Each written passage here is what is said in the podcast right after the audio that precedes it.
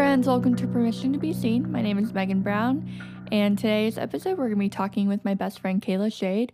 We're kind of delving into a myriad of topics such as her experience with counseling, shame, and music. And I really enjoy getting to know Kayla's heart, and I hope you do too.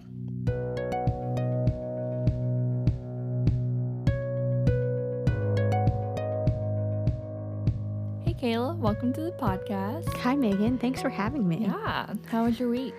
Oh gosh, it was good, actually. I mean, it is only Tuesday, so we'll see what the rest of the week holds. But so far, and my day off.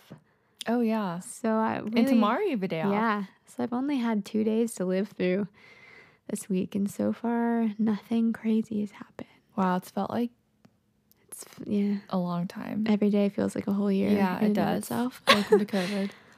But how's she recently got promoted to manager at her job. Yeah. How's that going? Oh, it's good. It's a challenge for sure. I've had to lean in quite a bit more to discomfort, which has been interesting. And I don't love that. Nobody does, but it's been a good point of growth for me. And just to be present with the team in a different way has been really fun. So I'm hopeful for it. Yeah, that's I think great. So far, first month has been pretty good. So we'll see where we go from here. But yeah. What's been uncomfortable for you at the job? Uncomfortable? Mm-hmm. Oh gosh. I think it's just having the hard conversations where you have to, coach people. Yeah. I'm all for being asked, tough questions about my life and all those kinds of things, but to have to coach people and be like, hey, there's a better way to do this. Let's talk this through, those kinds of conversations. Always just feel weird to me because I'm like, how are they going to receive it? I don't know. I know my intentions, but... so that's been hard, and I think... Me personally, I'm a very introverted, loves my personal space and my own quiet free time. I am that kind of person. So to be in this space of will I have to jump into action today for some reason? I'm learning how to kind of figure that out and navigate those different anxieties that come with being a manager. Yeah. It's kind of you always have to be on and ready to go. Yeah. Mm-hmm. And when you're a manager of a store where you have staff there from 6 a.m. until 10:30 p.m. Oh, yeah. You're you're on call from 6 a.m. to 10:30 p.m. And that there is always this little fear in my head of oh, something's going to go wrong and I'm going to get a phone call at 6 a.m. and I'm going to miss it. Or I'm going to get a phone call at 11 p.m. from somebody staying late and there's an issue. I'm always kind of waiting to have to spring into action and fix something. And that's not always the healthiest place for me. So I'm trying to figure out how to work through that and just be okay with whatever happens. But that's really the only aspect of the job that I'm how do I hold those feelings? Yeah. I think it's one of those things where you just have to learn and go with the flow and, know that it's not always going to run 100% perfect all the time. For sure. But it's there's grace in the learning. Well, and being okay with making mistakes. Totally. Because I am not that kind of person. I don't like messing up. I don't like when people see me mess up. But on the flip side of that, I did mess up. And it was a small little thing. I brewed a full pot of hot water to clean the air pot instead of a half pot. And it started flooding over. And one of my team members was just like, I am so glad you make mistakes. Oh. I was like... Yeah, did you like that? Was that good for you? He's like, honestly, yeah, because it just makes me feel better when I make mistakes. And so that's a healthy perspective that I'm trying to walk in. Yeah, I think there's something to be said about messing up or not being your 100% shiny self. Yeah. That, like, you, then it allows other people to be invited into that, like, oh, I don't have to be perfect space, and I can mess up, and I can, you know, make this mistake or do something wrong and it be okay. Yeah. Yeah. So, yeah, that's what I'm working through at work. Great. It's a lot of personal development and growth and, like, character development. But I'm excited. Yeah. To see who I become and what happens. So, yeah. It'll be good. Well, I'm really proud of you. Thank you so much. Yeah. You're doing a great job, honestly. Thank you. I know I'm not there anymore, so I don't see it firsthand. Yeah. But I know that, like, you just lead people so well with grace and humility, and thanks. Like you were talking about, like, when you have to critique someone or, you know, tell them, like, hey, this is, you know, we need to do it differently. Yeah. I know that it's always, like, received with a good heart because your character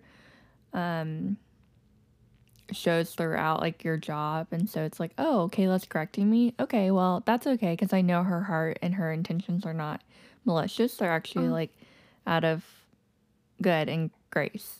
Yeah. Yeah. I hope they receive like that. Totally. Thank you. Yeah. Well, good. Yeah, so just obviously this podcast is surrounding mental health. Yes. So, like, tell me about your mental health journey and what that's looked like. Gosh. My mental health journey has honestly been all over the place. Which I think is true for most people. You know, you just ebbs and flows throughout life.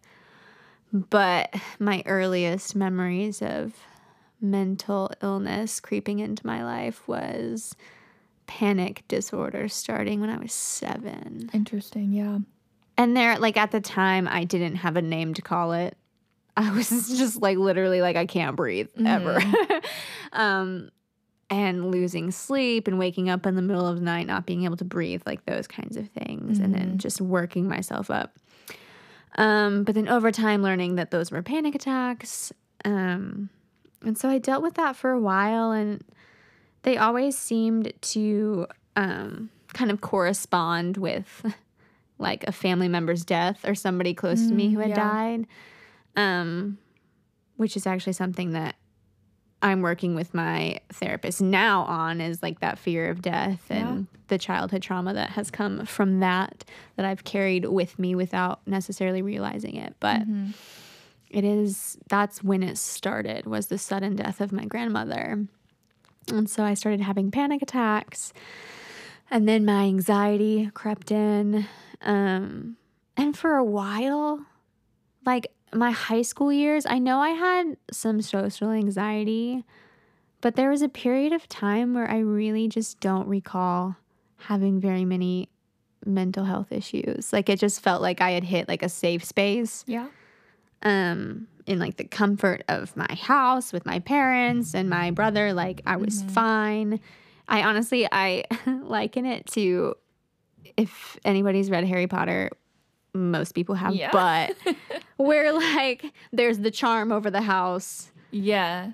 And, like, Voldemort can't get Harry until he leaves the house. And that's kind of what my journey became, because after I left my house and went to college, that's when it really, like, came to a head and, like, reared its ugly teeth and got to me. And what do you feel like caused it to kind of come full circle or come? You know, I think it was just transition. Yeah. Like, again, being outside of the safety of, like, my comfortable world with, like, my family, my parents, like, people that had always, like, watched out for me and protected me. Like, they were no longer there. I was 10 hours away trying to carve out my own path and make new friends and figure out a whole new life, basically. And that's when I kind of started having flashbacks to childhood traumas that hadn't crossed my mind in years. Yeah. And that, I think, was the tipping point to the worst of it. So, yeah, college was College was kind of a nightmare. Like, when I look back. Oh, yeah. Mm-hmm. And I think of who I was in college and who I wish I could have been now as, like, a healthier human being. I do sometimes wish I could go back and do it over again. Yeah. Just because the person that I was then was not, she didn't really exist. I napped between all of my classes, slept through most of them. Let's be honest. Like, I'm pretty sure I maxed out all of the amount of times that I could miss a class per the syllabus. Yeah. Like, one semester, this was senior year, the professor was like, you can miss 12 classes. After 12, you fail. Yeah, that's like half a semester. So I was like, because it was only like a Tuesday, Thursday class. Like, that's half a semester of classes. I missed 12. Like, I went to the full. Yeah.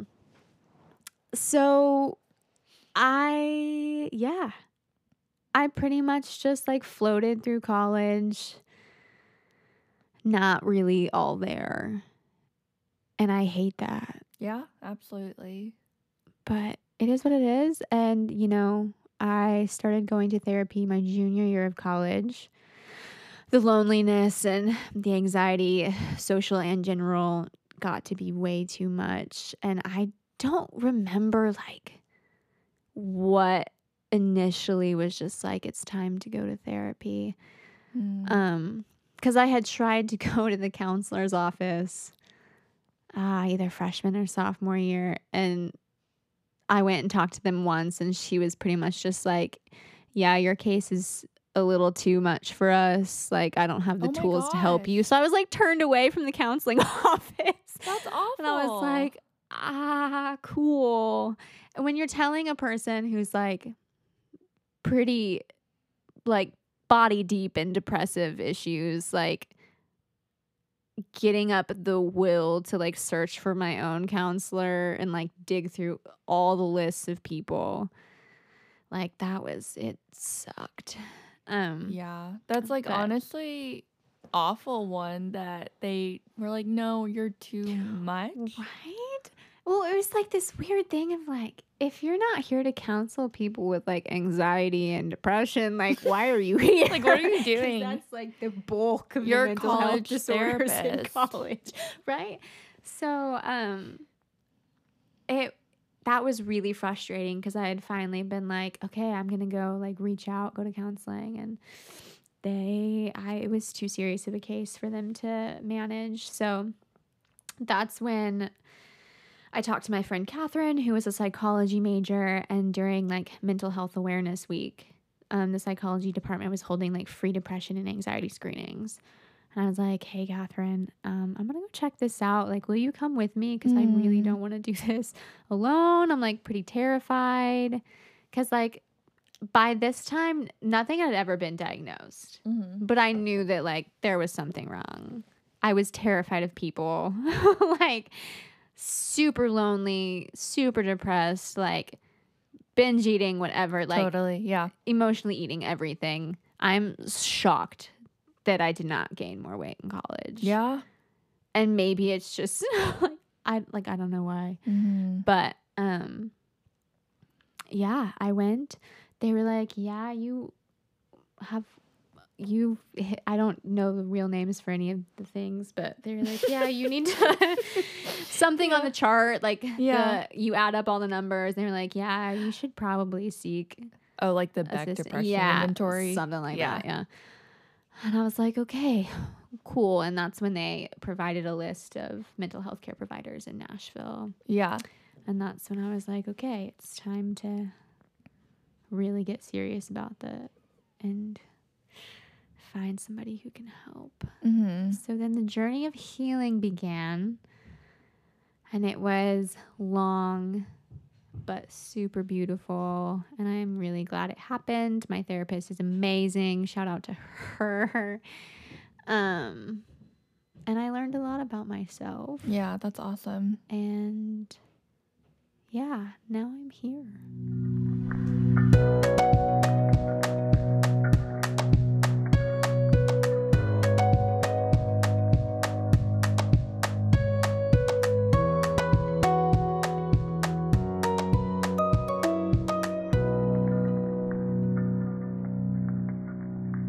also, I was on medication too. Mm-hmm.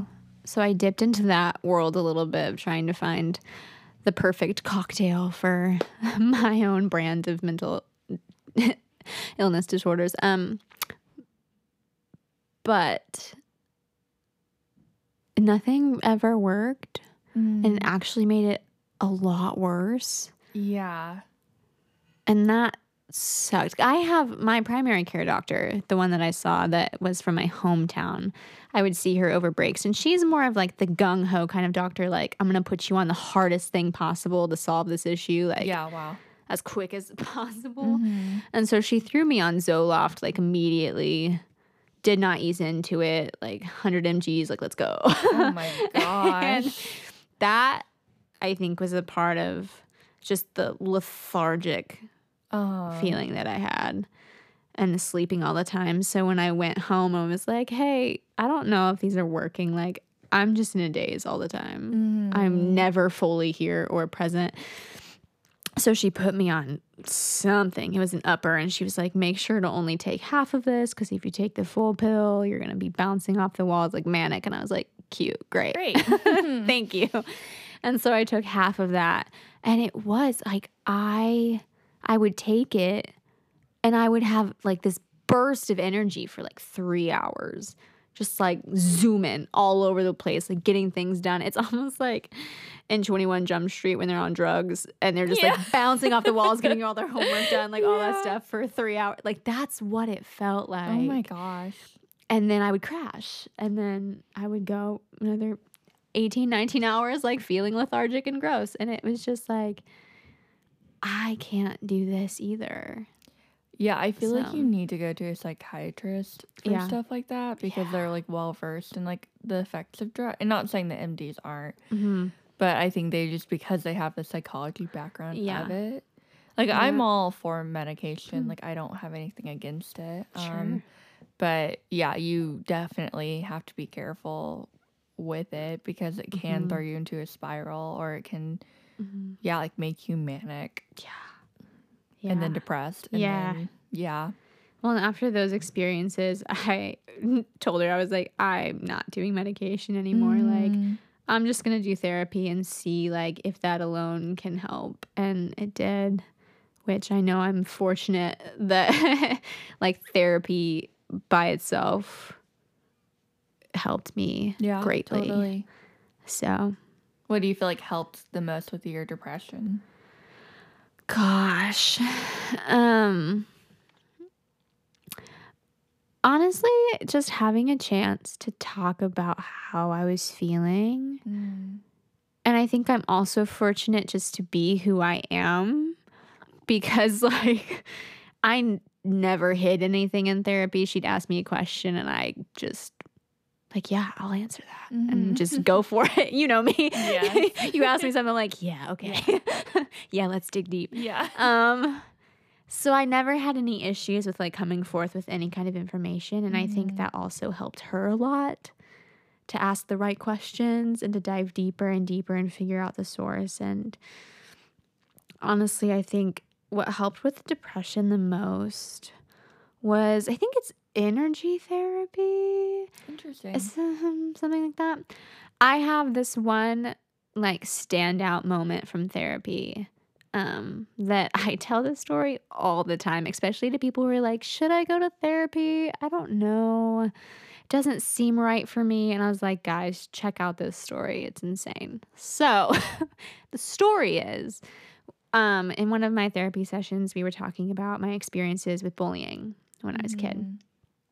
And this was an experience that I recalled, just like nobody wanting to play with me at recess. And so I spent recess pretty much just by myself, like sitting along the wall of the gym, just like writing in a journal or whatever. Yeah.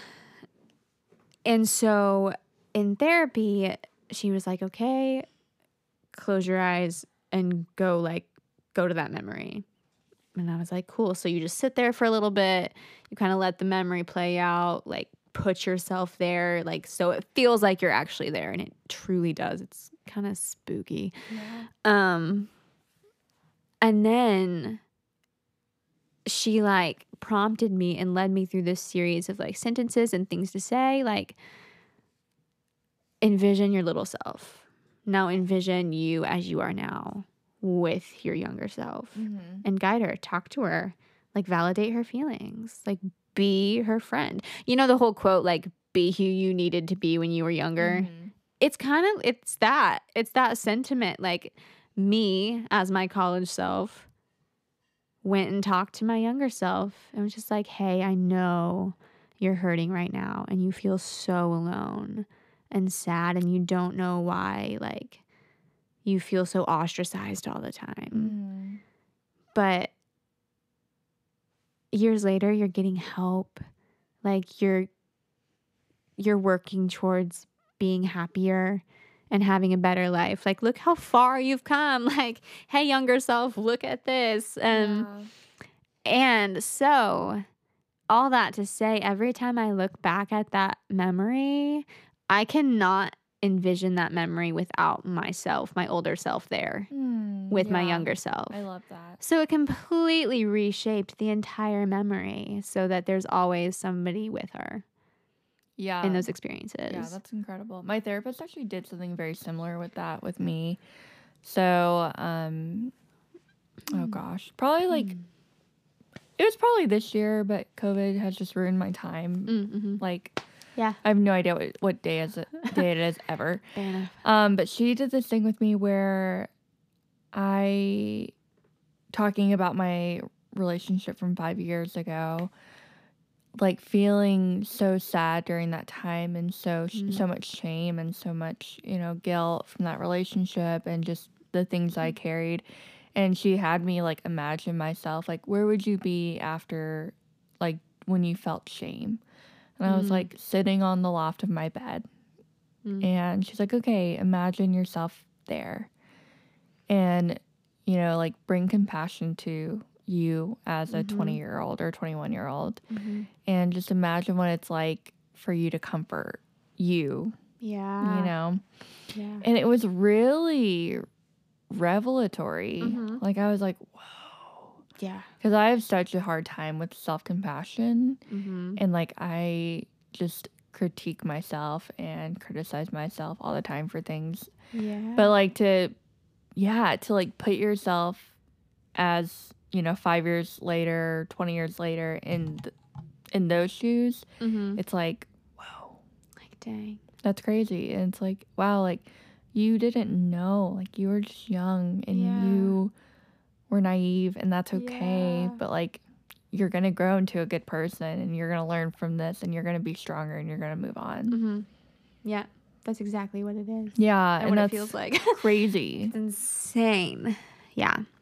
Yeah, I never knew it had a name to it. My therapist, she loves to do these, like, close your eyes things with me.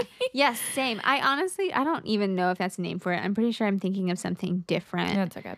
Like, I think the energy therapy is where you're, like, you, like, place your hand on or wherever you feel heavy, and then you, like, slowly bring all those, like, feelings down and let them pass out your body with your other hand. That makes no sense on a podcast. Like, it's so much easier to see visibly, but... Yeah, we do that in EMDR therapy as, like, a resource. Yeah. Like, we call it... I don't know what we call it, but it's, like, bringing light to that part. Mm-hmm. And, like... Do they ever ask, like, what color are you thinking of right now? Yes. Like, what color is your light? Know. And my therapist loves to do parts therapy with me. Mm-hmm. So, like, talking about, like, okay, what is your part saying? So, like, if I'm really... Okay, I really can't explain this because it's, like, EFT therapy, emotion-focused therapy, and I'm not trained in that because I'm not marriage and family, and I will never be. Cool. But, like, just talking... going back to, like, the relationship that I had... So she was just talking about, like, the parts of you, like, your body and your memories can get frozen in time. Mm. So, like, yeah, like, gosh, the like mind being is triggered, unreal, yeah, you know. So being triggered presently, and it's like because a part of you is frozen in that time. So the part of me is kind of still frozen in, like, that 2015, 21-year-old self. Oh my gosh. Yeah, it's like this really deep stuff that you're like, whoa, didn't realize that was there. But it makes sense because it's like I'm reacting the way I did when I was 21 years old. That makes sense. I wish I could better explain parts therapy, but I literally can't. Well, and that makes me think, so I took a break from therapy for 4 years. I did not know it had been that long. If I had realized that, I probably would have started going back sooner. And then, like, I need to, like, think ahead. But last week I had my first, like, session back after 4 years with the same therapist. And we were talking about how we're going to dig into, like, my fear of death and those kinds of things. Yeah. And she had mentioned something that's very similar to, like, parts, that it was just like, we need to dig down and heal, like, your childhood perspective of death before we can, like, emotionally, mentally heal your, like, adult perspective on death. So, like, it was just weird to me that we have to go in and heal, like, here's what your child self thinks of this before you can even examine how your adult self. Oh, yeah. No, that totally makes sense, because I think it's like I always dig into the childhood part of my work. Because it's like, I think I have this, like, belief that everything really stems from your childhood. Oh, for sure. Because it's like kids don't know how to express or process or deal with things that happen that adults do. And not that all adults can, like, greatly get through something very easily. Like, everyone has issues with processing whatever. But yeah, I think, and I just looked it up. But it says parts therapy is the concept that our personality is composed of a number of various parts from our subconscious. The goal of parts therapy is to help people have all the parts of their self ready to show up when needed. Oh my gosh. Yeah. Sounds like the Enneagram. But, like, deeper. Yeah. Like, you have all of these things inside of you. You do. And it's like allowing your parts of yourself to show up. And giving compassion to those parts. That's, like, a lot of work that I did in therapy for, like, the past year. Yeah. It was like, okay, this is showing up. Don't try to shove it down, but, like, welcome it. And I guess that feels very, like, pseudoscience almost, or, like, almost a little, like, what's the word, like, hokey. My dad likes to call it hippy dippy BS. Yeah. So it's like that feels like a little, but it's like when you are in it, and it, like, and it's something that you really need to work on. It, like, works. Yeah. But it's, again, it's hard to explain over a podcast. Like, my listeners are probably like, "What the frick are you talking about? What is this?" And, like, again, what is this hippy dippy? Yes. Well, because that was one of the things my therapist also said was, like, maybe for self-care, like, go outside, take your shoes off, and just walk around in the grass barefoot. Oh, yeah. Which works. It's actually called grounding. Therapy. It's wonderful. It's fantastic. Do it. But when you hear it, when somebody is sitting in front of you and they say, hey, the earth is full of energy that can transfer through you, but you have to take your shoes off and walk around barefoot in the grass. Yeah. Or, like, lie down on the grass, and you can't have anything between you and the ground. And that energy will course through you. Like, that sounds insane. Like, it doesn't sound real. Yeah. But then you're like, of course. Of course. Yeah, like, this totally makes sense. Yeah. And it, like, does work. Yeah. Because I think it's like a mind-body disconnection. Where it's like, you don't, like, your brain is like, this is stupid and it's never going to work. But then, like, you do something like that and it's like, oh, I always do. I tell my clients to do that. I tell them, I have them sit in a chair. I have them close their eyes and breathe. And I say, just notice the way that the chair is holding you. Notice your feet on the ground. Yeah. And maybe hear, like, the sound of my voice or the white noise machine going on and just notice that. And it really does work for people with really bad anxiety, like panic attacks. It does. It just brings you back to the center and it calms your nervous system down. And, like, that's the science part of it. But, yeah, and I do that all the time when I'm, like, feeling really, like, tense or, like, oh. Like, I'll just, like, close my eyes and just sit and be like, okay, we're going to focus on the present moment. We can worry about 5 other things later. Well, and if you want to get deeper into it too, my therapist, like, we pick a phrase, like a negative phrase that we tell ourselves, like, I am not worthy. and you just like pass it through. We call it like taking a pass. Yeah. Energy healing, whatever. And usually I feel most of my anxiety in like my chest, back, and shoulders. Mm-hmm. So I'm like one hand over the chest and then another hand over the head. And then you just say like, I'm not worthy. And then you move down the pressure points, down your face, down your chest, down your body. And then the last kind of place, which your feet are planted to the ground, but the last spot is just like right underneath the base, like right under your butt, basically. Mm-hmm. And you're just like, I am not worthy. And you hold it for a while, but it really like it works. Yeah. Like I will finish a pass after saying something like one of those. It's not a mantra because mantras are usually positive, but after saying that statement, and I'll feel so much better, like almost lightheaded, like something has left me, like something I'd been carrying for so long. Mm-hmm. And that's not to say that it won't like come back. Totally. But for a moment, you're like, okay, I got that out of my system. I feel so much lighter. Mm-hmm. It's super cool. It's super weird. It's so weird. Like, I don't know. Therapy is like so weird sometimes. Also, how did they come up with that? You know, like, let's do this thing where you like place your hand on different parts of your body and just like pass through. Yeah. And, like how, but I'm glad whoever came up with it. Thank you. Yeah. Honestly, like in grad school, all the things I learned, like all the techniques and all of the theories. And I was like, some people are just literally insane. Yeah. Like, I'm like, no, that's weird. Yeah. And it's like, you kind of give and take. You take parts from different like psychologists that you enjoy and you like, but it is interesting how people kind of just like, oh, I'm gonna try doing energy and thinking about it, how it affects our body, and like, so interesting. It's wild. Yeah, our bodies are crazy, and I love it. Same, honestly, same.